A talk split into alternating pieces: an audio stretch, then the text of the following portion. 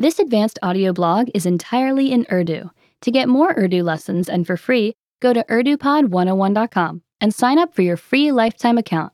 Signing up takes less than a minute, and you'll find more great lessons just like this one. In addition, you'll find a transcript of the audio blog in the first comment of this blog. Advanced Audio Blog Season 2, Lesson 7 Top 10 Musicians in Pakistan Nusrat Fateh Ali Khan Nusrat Fateh Ali Khan legendary Pakistani گلوکار تھے، جنہوں نے زیادہ تر صوفیانہ موسیقی میں اپنے فن کا مظاہرہ کیا۔ بہت سی پاکستانی انہیں آج تک ریکارڈ کی جانے والی شاندار ترین آوازوں میں سمجھتے ہیں، کیونکہ وہ ایک منفرد رینج کی آواز کے مالک تھے۔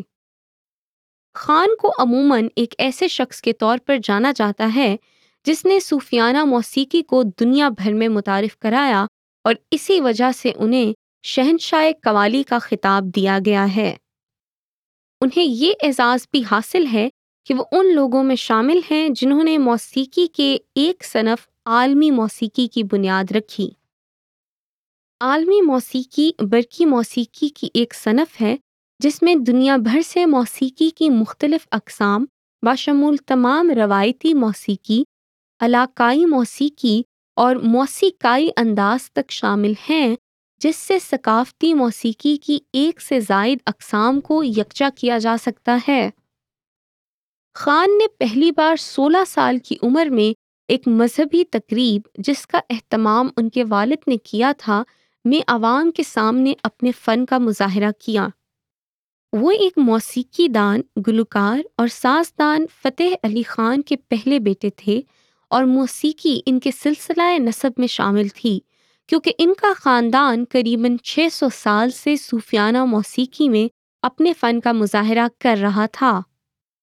اپنے والد کی اس بنیادی خواہش کے باوجود کہ وہ کوئی انجینئر، ڈاکٹر یا کسی اور طرح کے پیشے ور بنے، انہوں نے اپنے خاندانی ورثے کو جاری رکھا۔